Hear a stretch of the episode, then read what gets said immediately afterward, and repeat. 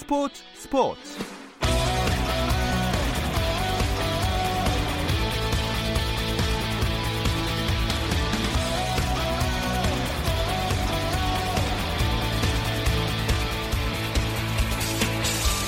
스포츠가 있는 저녁 어떠신가요? 아나운서 김종현입니다. 오늘 하루 스포츠계를 돌아보는 스포츠 타임라인으로 김종현의 스포츠 스포츠 출발합니다.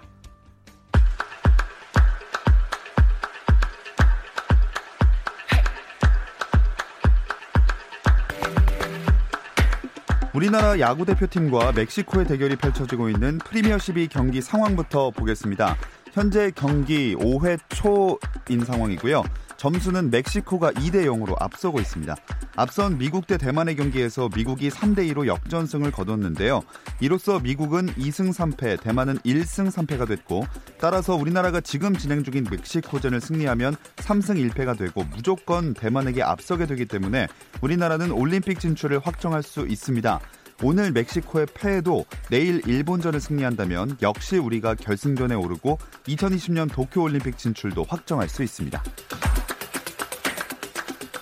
KBL 프로농구에서는 원주 DB와 안양 KGC 인삼공사가 분위기를 바꾸기 위해서 승리를 노리고 있습니다. DB는 개막 후 최악의 부침에 빠져 있는 상황인데요. 윤호영, 김태홍, 허웅, 김종규 등 주전들의 부상과 경기력 저하가 맞물리면서 팀 분위기가 많이 가라앉아 있습니다. KGC는 2연승을 달리면서 기세를 끌어올렸지만 삼성전에서 일격을 당하면서 상위권 추격이 좌절됐는데요. 이 두 팀의 경기 3쿼터 현재 진행 중입니다. 원주 DB가 안양 KGC에 60대 57 석점 앞서 있습니다. 프로배구 V리그는 남자부 한 경기만 열리고 있습니다. 현대캐피탈 대 우리카드의 맞대결. 양 팀이 한 세트씩 주고받았고 현재 3세트에 들어갔는데요. 자, 점수는 우리카드가 20점, 현대캐피탈이 15점입니다. 미국 야구 기자 협회가 발표한 메이저리그 양대리그 MVP 투표 결과 기자 한 명이 내셔널리그 MVP 투표에서 류현진에게 8위 표를 줬고 이로써 류현진은 3점을 얻어 MVP 19위에 올랐습니다. 올해 류현진과 함께 다저스에서 뛰었던 외야수 코디 벨린저가 1위 표 19장을 받아 총 362점으로 생애 첫 내셔널리그 MVP에 올랐습니다. 미국 프로농구 NBA에서는 폴 조지가 LA 클리퍼스 데뷔전을 치렀습니다. 폴 조지는 뉴올리언스 펠리컨스를 상대로 신고식을 가져 33득점 9리바운드를 기록했지만 팀은 127대 132로 패했습니다. 승리의 주역은 홀리데이였는데요. 36점, 7어시스트, 5스틸을 기록하면서 팀을 승리로 이끌었습니다.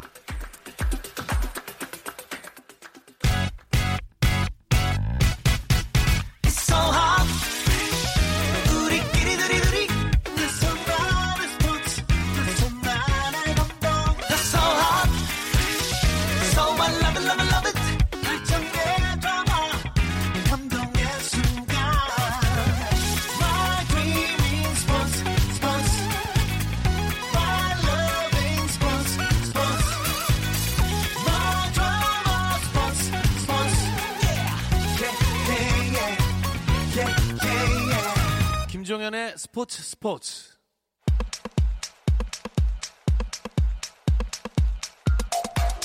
국내 축구 이야기 축구장 가는 길 시작하겠습니다. 함께할 두 분 소개해드릴게요. 중앙일보 송지훈 기자 먼저 나오셨고요. 안녕하세요. 안녕하세요. 자 그리고 송지훈 기자가 새로운 얼굴 한 분과 동행을 하셨습니다. 한번 직접 소개를 부탁드리겠습니다. 안녕하세요. 스포츠조선 윤진만 기자입니다.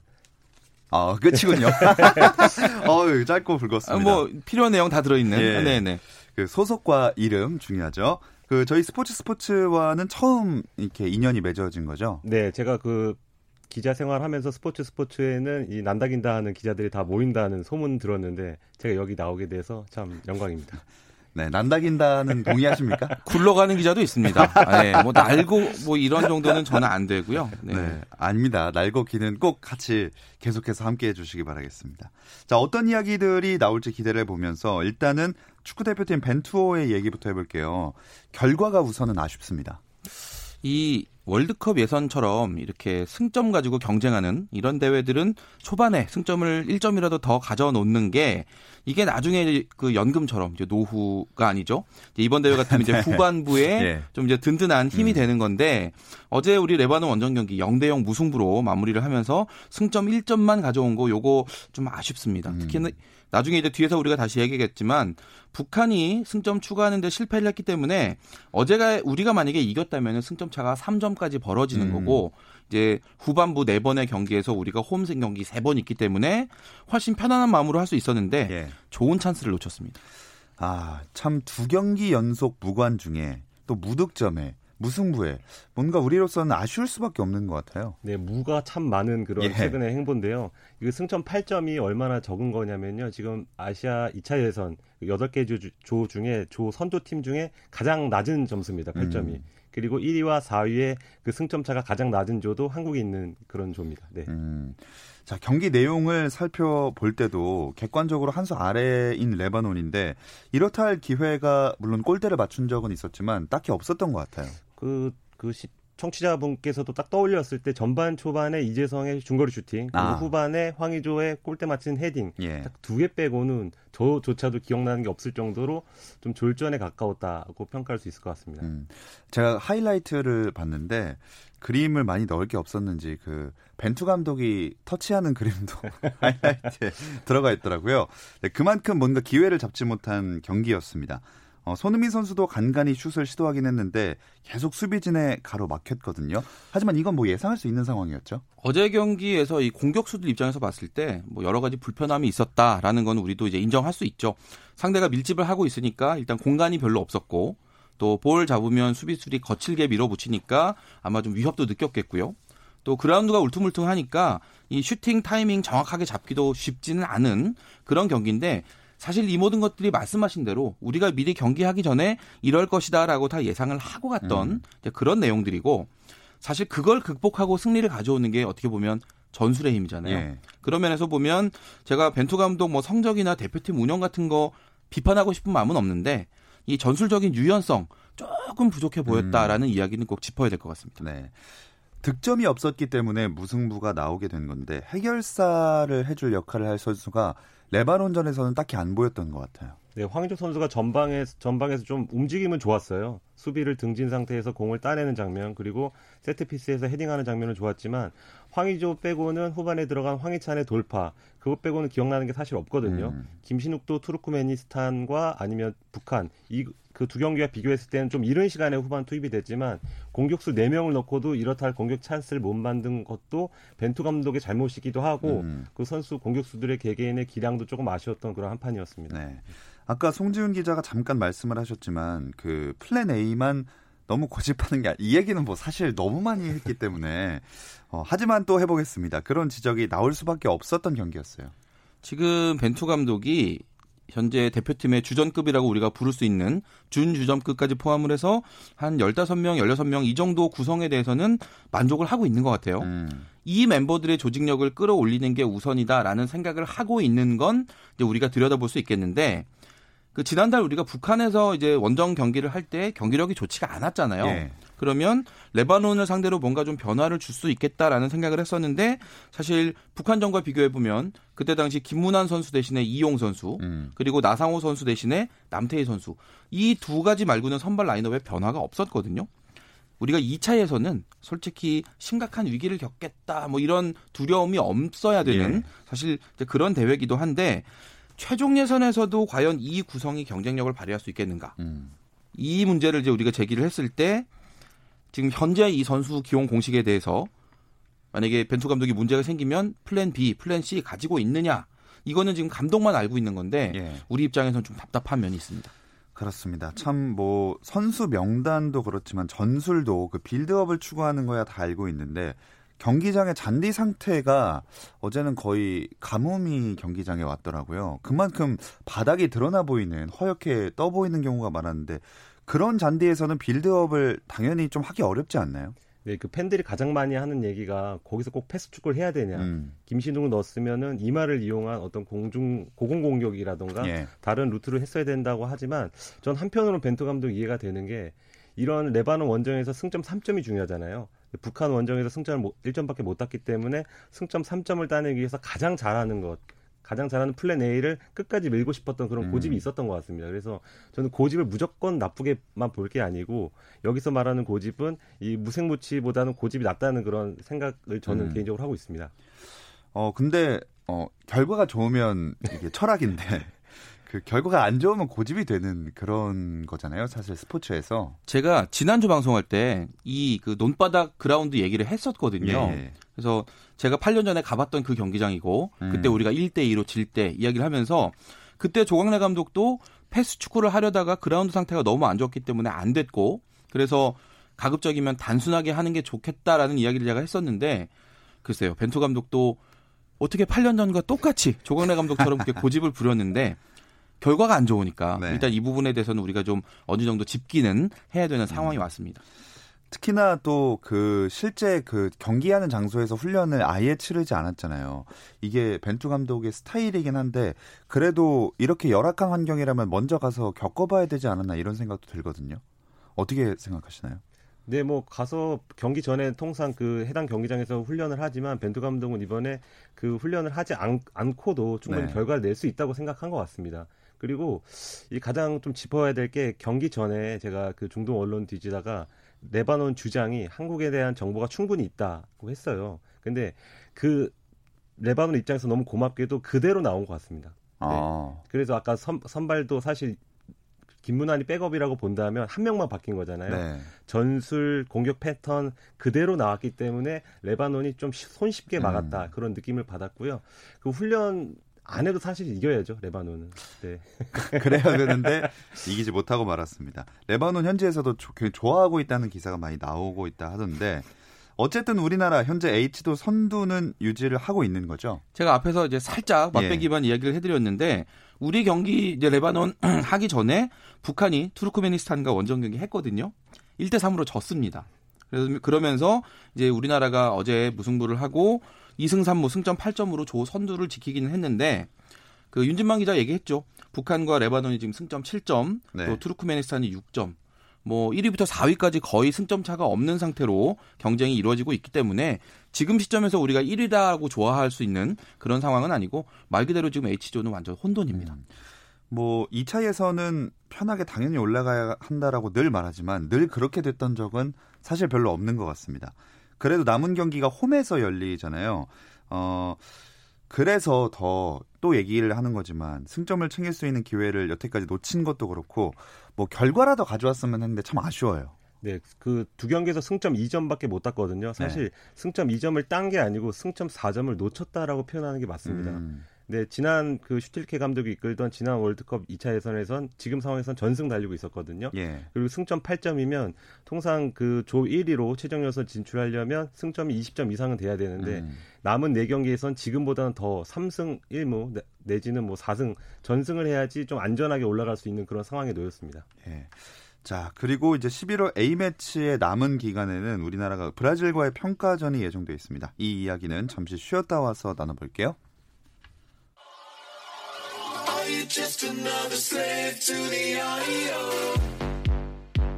국내 유일 스포츠 매거진 라디오 김종현의 스포츠 스포츠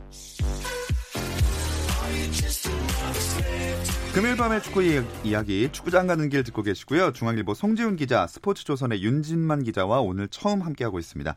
어, 브라질과의 평가전 벤투어가 앞두고 있습니다. 침체된 분위기를 끌어올리면 좋을 텐데 근데 그러기엔 너무 강하네요. 브라질. 벤투 감독이 이제 평소에 지론처럼 얘기를 하는 게 어떤 팀을 우리가 만나더라도 볼 점유율 높게 가져가고 빌드업 위주로 경기를 풀어가는 그 스타일을 지키겠다라는 거거든요. 최근에 우리가 월드컵 최종 예선 하면서 우리보다 수준이 낮은 팀을 지금 최근 두 번 승리를 가져오지 못하는 그리고 우리가 원하는 그런 빌드업 축구도 제대로 안 되는 예. 이런 상황을 겪었는데 반대로 우리보다 수준이 훨씬 높은 팀을 만났을 때도 과연 우리 대표팀이 어떤 경기를 보여줄 것인가 음. 이 부분이 상당히 관심이고 만약에 우리가 브라질을 상대로도 벤투 감독이 얘기했던 그 빌드업 축구가 안 된다면 뭐 우리보다 잘하는 팀한테도 안 되고 못하는 팀한테도 안 되는 거잖아요. 네. 감독 스스로가 좀 변화의 필요성을 음. 느끼는 계기가 될 수도 있겠다라는 그런 의미를 좀 부여할 수 있겠습니다. 네, 굉장히 언중 요골이 느껴집니다. 브라질도 최정의 멤버로 나설 거라는 예측이 많더라고요. 그 브라질은 한국과 경기를 하기 전에 16일에 아르헨티나와 음. 그 사우디에서 남미의 Clásico를 치르거든요. 두 팀의 라이벌 관계는 너무나 유명하고 그래서 브라질이 이 경기에 좀 초점을 맞출 것 같아요. 그래도 한국전에 뭐 1.5군이 나온다고 하더라도 워낙 개개인 기량이 음. 뛰어난 선수이기 때문에 한국 입장에서는 완벽한 파, 스파링 파트너를 만났다고 보시면 되겠습니다. 음, 정말 강팀 중에 강팀인데 어, 경험을 쌓는 것도 좋은 일이지만 혹시나 승리를 가져올 가능성은 어느 정도로 두 분은 예측하세요? 그 1999년에 우리나라가 브라질에 1대 0으로 이겼던 그 김도훈 감독이 골을 넣어서 이겼던 그 경기를 99년, 네. 예, 20년 전이네요. 그렇습니다. 제가 현장에서 봤거든요. 예. 네, 그 현장에서 보고 그걸 너무 감동을 받아서 정말 축구에 푹 빠지는 아하. 그런 계기가 됐는데 우리나라가 이 브라질이라는 팀을 만날 때마다 이 어떤 한국 축구의 세계적인 위치 같은 거 좀 점검하고 우리가 경쟁력을 더 키우려면 어떻게 해야 되는가에 대한 힌트도 얻는 그런 경기가 되고 있거든요. 이번 경기 뭐 결과와 상관없이 우리 한국 축구의 발전 과제를 좀 발견하는 기회가 될 것 같고 제 생각에는 한 골 차 정도로 지면 네. 무난한 결과다. 어, 칭찬해 1대0. 줄수 있는 결과다라고 음. 봅니다. 그럼 윤진만 기자는 어떻게 생각하세요? 저도 뭐 졌지만 잘 싸웠다는 얘기를 충분히 한 콜차면 들을 수 있지만 그 한국이 그 유럽 이나 중동 원정에서 강호를 만났을 때는 큰 점수차로 패한 경우가 많았거든요. 예. 항상 그 지금 벤투 감독이 부임한 다음에 국내 평가전에서 이기고 나서 자화자찬하는 분위기가 있었잖아요. 근데 네네. 원정에서는 크게 저 크게 지면서 좀 뭐- 뭔가 깨달았던 그런 그 과정이 있었는데 음. 이번에도 저는 차라리 좀 크게 져서 크게 깨달았으면 하는 바람이 있습니다. 아, 크게 져서 오히려 네. 어, 예, 오늘 처음 나오셔서 굉장히 무서운 말씀을 하- 해주셨습니다. 아, 그리고 이 브라질과의 경기에 그 김민재 선수를 비롯해서 뭐 스카우트들이 보러 많이 파견을 온다는 기사가 또 났더라고요. 아무래도 우리나라에서 하는 경기라면 좀 그런 스카우트들도 오기가 힘들 텐데 이게 경기가 중동에서 열리다 보니까 유럽에서나 이렇게 이동하기가 좋잖아요. 그래서 지금 우리 선수들 중에 손흥민 선수가 워낙 잘하면서 좀 한국 선수들에 대한 어떤 수요가 좀 생기는 이런 분위기인데 바로 바로 현장으로 이제 금방 넘어와서 우리 선수들 좀 보고 가겠다라는 에이전트들이 있다는 걸로 음. 지금 저도 좀 얘기를 듣고 있고 우리 선수들 그렇기 때문에 가진 거 최대한 다 보여주면 네, 더 좋은 팀으로 더 좋은 무대로 갈 수 있는 그런 기회도 충분히 열리는 경기입니다. 하지만 윤진만 기자는 크게 패배하시길 바라셨습니다. 뭐 그래도 배우는 게 있죠. 또. 그렇죠. 네네. 뭐그 안에서도 좋은 모습을 보여준다면 근데 조건이 잘 싸우고 져 크게 져야죠. 아, 네, 무기력하게 크게 지는 거는 배움이 전혀 없고 네. 잘 싸웠는데 기량차를 느꼈다면 선수들한테 느끼는 게 있다 음. 이렇게 저 생각합니다. 그게 중요하죠. 우리가 이걸 더 해야 되는구나. 그걸 깨달아야 되거든요. 그게 없다 그러면 사실 이겨도 아무 의미가 없는 경기죠. 음, 참뭐 이기든 지든 많은 배울 정보 또 교훈을 얻고 한층 성장하는 계기가 됐으면 좋겠습니다. 우리나라가 속한 카타르 월드컵 아시아 지역 2차 예선 H조 상황은 앞에서 전해드렸고 어, 다른 조 상황들을 살펴보니까 박항서 감독이 이끄는 베트남이 화제네요. 네, 지금 뭐 박항서 매직 시즌 2가 지금 개막하는 거 아니냐는 말 나올 정도로 아마 아랍 에미리트전 승리로 인해서 지금 조선투까지 올라갔거든요. 네. 그래서 지금 베트남 내에서는 이대로면 월드컵 본선까지 가는 거 아니냐는 그런 음. 분위기가 좀 조성이 돼 있습니다. 아 진짜 베트남이 이를 낸 셈인데 우리나라보다 더 최종 예선 진출에 한 발짝 앞서 있다고 봐도 되겠죠. 사실 그렇죠. 지금 베트남이 이 G조에서 경쟁하거든요. 예. 예, 태국, 말레이시아, 인도네시아, 아랍에미리트 이런 팀들하고 경쟁하는데 첫 경기 태국과의 경기 0대 0으로 비기고 지금 뒤에 세 경기를 다 이겼어요. 어. 좋은 흐름을 타고 있고 3승 1무 승점 10점. 우리보다 승점이 두 점이나 높습니다. 지금 전체적인 이제 이 일정의 반환점 딱 돌았는데 음. 조 1위에 올라 있고 2위 태국과도 승점 3점 차. 우리가 이렇게 쓰면 좋겠다라는 그 시나리오를 그대로 지금 어허. 베트남이 가져가고 있거든요. 남은 후반부 일정에서 좀 지금 경기력 유지만 하더라도 최종 예선 진출에는 문제가 없어 음. 보인다는 느낌입니다. 그래서 포상금도 막 쇄도하고 있다던데요. 네, 뭐 베트남 축구협회가 10억 동 한, 한국 돈으로 약 5천만 원 정도를 내놓는다고 이렇게 얘기를 했고요. 다른 기업도 그 대표팀과 그리고 이날 그 득점을 한 띠엔린이라는 선수한테 큰 큰 금액의 어떤 보- 포상금을 낸다고 이렇게 얘기를 했습니다. 네. 어, 조, 이 G조잖아요. 조 톱시드가 아랍에미리트인데 베트남에 말씀하신 대로 졌고 이란도 약간 불안한 상황이죠. 아랍에미리트가 지조에 배정이 됐을 때 조 1위가 낙관적이다라고 이제 스스로 아주 즐거워했었거든요. 네. 근데 지금 전체적인 일정 절반 끝난 이 시점에서는 낙제점이에요. 2승 음. 2패. 지금 베트남, 태국에 이어서 조 3위까지 내려가 있는데 최종 예선 들어오려면 적어도 조 2위 이상은 해야 되기 때문에 남은 4경기 아주 심기일전 해야 되고요. 사실 아랍에미리트보다 더 심각한 건 이란입니다. 예. 지금 C조에 있는데 이라크가 3승 1무, 바레인이 2승 2무 하는 동안에 2승 2패. 어허. 네. 조 3위까지 내려가 있는 상태고 우리가 아는 그 아시아 최강 이란 맞나 싶을 정도로 지금 많이 흔들리고 있는데요. 이 마르크 빌모츠 감독이 지휘봉 잡은 이후로 좀 예전에 그 뭔가 끈끈한 맛. 우리가 이란하고 경기를 하면 아 얘네들은 좀 뭔가 불쾌해라는 아. 그런 느낌을 줬었는데 요즘 그 느낌이 전혀 사라졌습니다. 어, 확실히 감독이 바뀌는 게 팀 전체에 많은 영향을 끼친다는 걸뭐알수 있는 그런 상황이네요.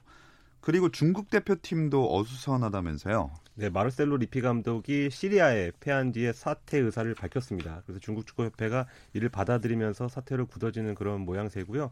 그 리피 감독은 2019년 아시안컵 끝나고도 사퇴를 했었거든요. 예. 근데 이제 팀 사정에 따라 다시 돌아와 달라 해서 돌아왔는데 팀 성적을 마- 원하는 만큼 내지 못하고 선수들 경기력이 좋지 않으니까 바로 사퇴하는 그런 어떤 책임감 없는 그런 모습을 보여, 보여줬, 보여줬다고도 할 수 있습니다. 음.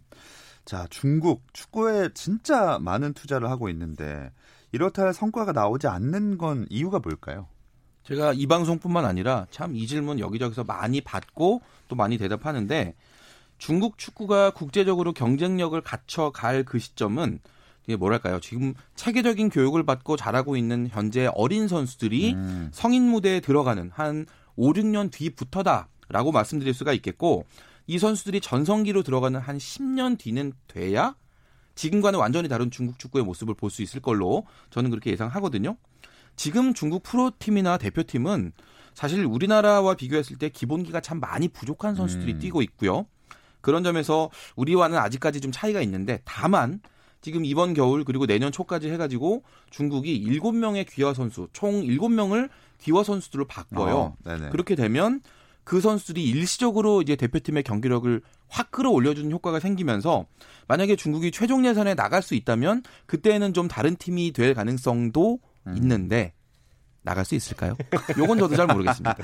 아 근데 귀화 선수를 7명 쓰면 라인업의 절반 이상이 외국인 사실 외국 출신으로 채워질 수도 있는 건데 아, 이렇게 되면 사실 중국 대표팀이라고 봐야겠죠. 중국 국적자들이고 예. 제가 그 중국 축구 협회 관계자하고 만나서 얘기를 들었는데 공격 쪽은 다 외국인 선수 귀화 선수들로 쫙 아. 깔아놓고 이제 주- 미드필더 이하 수비는 다 중국 선수 시키겠다. 이 작전이거든요. 음. 그래서 공격수의 백업 선수까지도 다 귀화 선수로 구성하느라 아. 지금 7명을 귀화시켰다라는 그런 얘기입니다. 네. 중국 이야기를 해봤고요. 요새 그나마 안정적인 행보를 보이고 있는 건 일본이랑 호주 정도라고 볼 수 있을 것 같아요. 네, 지금 4라운드 지난 상황에서 4전 전승을 한 팀이 일본, 그리고 호주, 그리고 한 팀 더 있습니다. 어? 시리아입니다. 아 시리아. 네, 그 바로 중국 그 리피 감독을 사퇴에 예. 이르게 했던 A조의 시리아가 4전 전승 달리면서 지금 유일하게 거의 돌풍을 일으키고 있습니다. 음 그렇군요.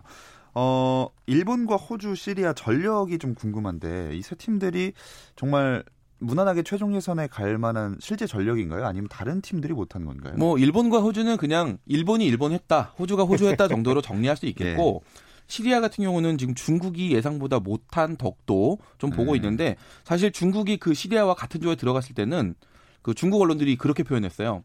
젖과 꿀과 승점이 흐르는 조다. 아, 정말 너무 멋진 표현을. 했는데 네. 예, 뚜껑을 열어보니 중국 대표팀의 전력은 아직 거기까지가 아니었습니다. 아, 반대로 시리아 선수들은 아주 지금 좋은 분위기를 타면서 네, 4승까지 지금 4경기 하면서 4승까지로 아마 예상했던 나라는 많지 않을 텐데 그렇죠. 네, 돌풍의 팀입니다.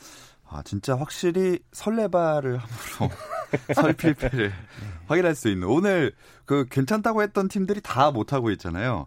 네, 확인할 수 있습니다. 네. 그리고 벨 감독이 이끄는 여자 축구 대표팀 오늘부터 이원 챔피언십에 대비해서 훈련에 돌입을 했습니다. 네, 그 벨 감독이 사상 첫 여성팀 외국인 감독으로 지금 관심을 많이 끌고 있는데요. 그 멘트가 좀 멋있습니다. 16살부터 30, 36살까지 모든 선수에게 가능성이 열려 있다. 어. 네, 그래서 내년 2월에 가장 중요한 올림픽 최종 예선을 앞두고 선수들한테 문을 열어놨다는 점에서 가장 멋있는 멘트였고요. 그 김혜리나 이 선수들 그 반응을 보면 첫 외국인 감독이 신기하기도 하겠고 또 새로운 기대치를 좀 나타내는 것 같습니다. 음, 기존에 그러면 대표팀에 자주 오지 못했던 선수들도 좀 기대가 커질 수 있을 것 같아요. 사실 우리 전임 그 윤덕여 감독도 그 여러모로 우리 선수들이 참 존경을 했던 그런, 지, 그런 지도자인데 네. 이 대표팀과는 다르게 우리 선수들이 성장 과정을 좀 보면 이제 주로 이제 주입식 교육 또 강압적인 음. 분위기 이 속에서 성장했던 선수들이 많았거든요. 대표팀 감독을 외국인 감독으로 바꾼다는 거는 뭐 물론 대표팀 경쟁력을 끌어올린다는 얘기도 있겠지만 우리 선수들의 어떤 육성 방향이 자율적인 거, 창의적인 것 쪽으로 가야 된다라고 이제 축구협회가 이제 방향을 보여주는 거죠. 예. 그런 의미에서 선수들도 환영하고 있습니다. 음. 자, 이 이제 외국인 감독 체제의 여자 대표팀 최대 과제는 올림픽 출전이겠죠? 네, 2월 초에 제주에서 미얀마, 북한, 베트남과 이렇게 최종 예선을 치르는데요. 한 번도 올림픽에 나가본 적이 없습니다. 그래서 이제 월드컵도 아니고 뭐 더 큰 대회라고 올림픽이 여겨지기 때문에 음. 이 대회를 위해서 이제 12월 동아시안컵부터 실전 모드에 돌입합니다. 음. 자, 올림픽 출전을 할 수 있을지 또 지켜봐야겠습니다. 그리고 저희가 청취자 문자가 그렇게 막 많이 오는 편이 아닌 것 같은데 오늘 괜찮은 게 하나가 와서 또 소개를 해달라고 이렇게 떴습니다. MS 정오구님이 김학범 감독은 황의조를 선발했을 때 고집스럽게 운영해서 결과가 좋았기 때문에 국민들의 지지를 받았는데 벤투 감독은 황인범의 모습을 봤을 때는 실패인 것 같습니다. 두 분의 생각이 궁금합니다 하셨거든요. 아직 실패로 낙인 찍긴 좀 시기상조라고 저는 생각을 합니다. 이제 빌드업에 있어서 황인범의 역할을 할 수 있는 선수가 많지 않아요. 예. 네, 그 점을 이제 벤투 감독이 좋아하는 건데 그래서 지금 당장은 좀 많이 선수가 부진하고 이런 건 사실이기 때문에 좀 쉬, 쉬는 시간을 좀 가져야 되겠지만 그 실패라고 하기엔 좀 어. 이르다 라고 정리하고 싶습니다. 네. 송지훈 기자는요. 학점을 매기기에는 당연히 좀 아직은 좀 이른 감이 있는 시점인 건 맞고요. 그러나 현재 황인범 선수의 경기력이 우리가 기대하는 거에 미치지 못하는 건 분명하기 때문에 음. 뭐 많은 분들이 지금 황인범 선수 관련해서 뭐 왜 자꾸 기용하느냐 이런 불만도 제기하시는데 그 불만에도 충분히 저는 이제 납득할 만한 이유가 있다라고 음. 봅니다. 그 벤투 감독 입장에서는 이렇게 안 좋을 때는 좀 많이 바꿔줘 보는 것도 방법이 될 수 있죠. 음, 막판에 좀 긍정적인 이야기를 해주셔서 갑자기 생각난 질문이 있습니다. 어, 100점 만점에 벤투호의 현재 점수는 두 분은 몇 점 정도로 매기시겠어요? 현재까지 운영 전체를 봤을 때. 저는 79점 줍니다. 저는 80점 이상이면 무난하다라고 보는데 음. 2차 예선에서 지금 이 정도면 80점 주기는 조금 좀 아. 미달이고 전 79점 정도 주겠습니다. 윤진만 기자님. 저는 49점 주겠습니다. 왜 이렇게 떨어지죠? 네, 절반에 좀 못 미친다는 그런 생각 때문인데요. 아, 그 지금까지 했던 대부분의 경기가 국내 평가전, 장거리 원정을 떠난 팀을 상대로 이겼던 그런 겨- 기억이 많기 때문에 지- 이제부터 시작이다. 음. 조지아 원정부터 시작해서 투르크메니스탄, 북한 원정, 레바논 원정, 부- 브라질 평가전까지 어떤 좀 부진한 경기를 계속 나오기 때문에 네 그렇게 49점 좋습니다. 네, 어, 앞으로 어떻게 점수가 바뀌어갈지 지켜보겠습니다. 중앙일보 송지훈 기자, 스포츠조선의 윤진만 기자와 함께했습니다. 고맙습니다. 감사합니다. 주말에는 9시 20분부터 함께 하실 수 있고요. 저는 월요일 8시 30분에 다시 돌아오겠습니다. 김종현의 스포츠 스포츠.